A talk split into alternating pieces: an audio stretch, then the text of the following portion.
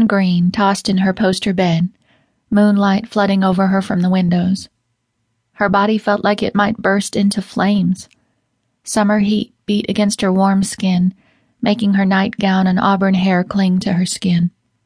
And from within, a different heat, one which kept waking her from feverish dreams with its burning demands.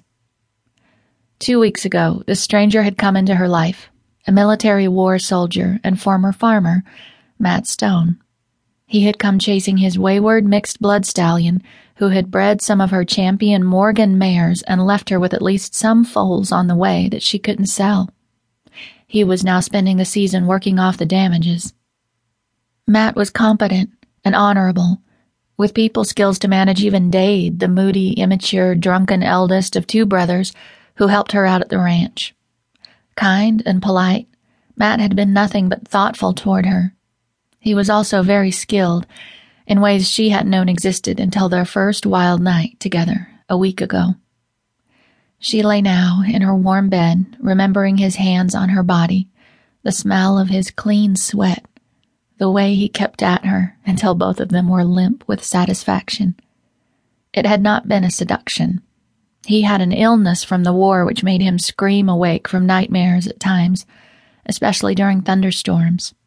That night, he had sought solace in her arms, and his desperate need for comfort had quickly become something else.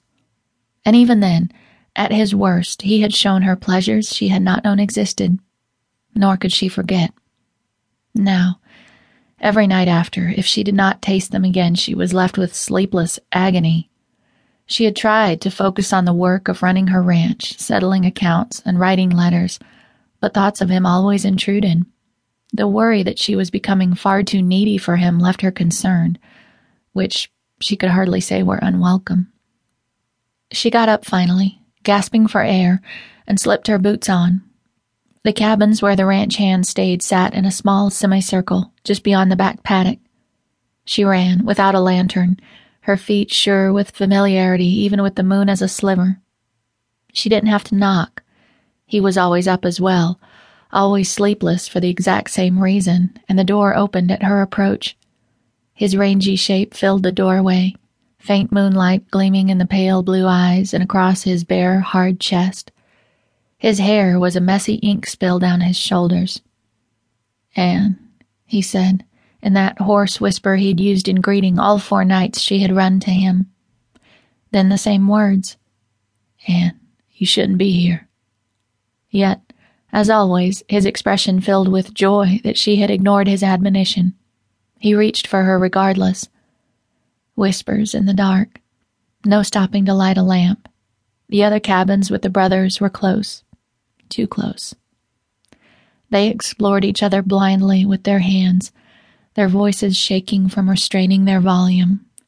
The thick swell of his chest rose and fell quickly beneath her nimble fingers the tips of her nails dragging down his stomach and slipping into the top of his pants. He groaned and held her still as she whispered with need in her voice, Do it again. We shouldn't. He pulled her closer and pressed his forehead to the side of her face as her fingers caressed his body to life. I know, but it's too late for that. I need you more than I want to admit. She pulled him down, his innocent girl quickly becoming lost to the ways of pleasure. His lips found hers unerringly, her tongue sweeping out and licking at the side of his mouth as he groaned. She clung to him, murmuring breathlessly against his mouth as her hips pressed forward, her fingers tugging at him to mind her. Do it. You started this. Don't make me feel so good and then leave me alone again. I can't take it. She stroked her free hand up his chest and slipped her fingers into his hair, murmuring her cries as he was left with no response other than to give her whatever she demanded of him.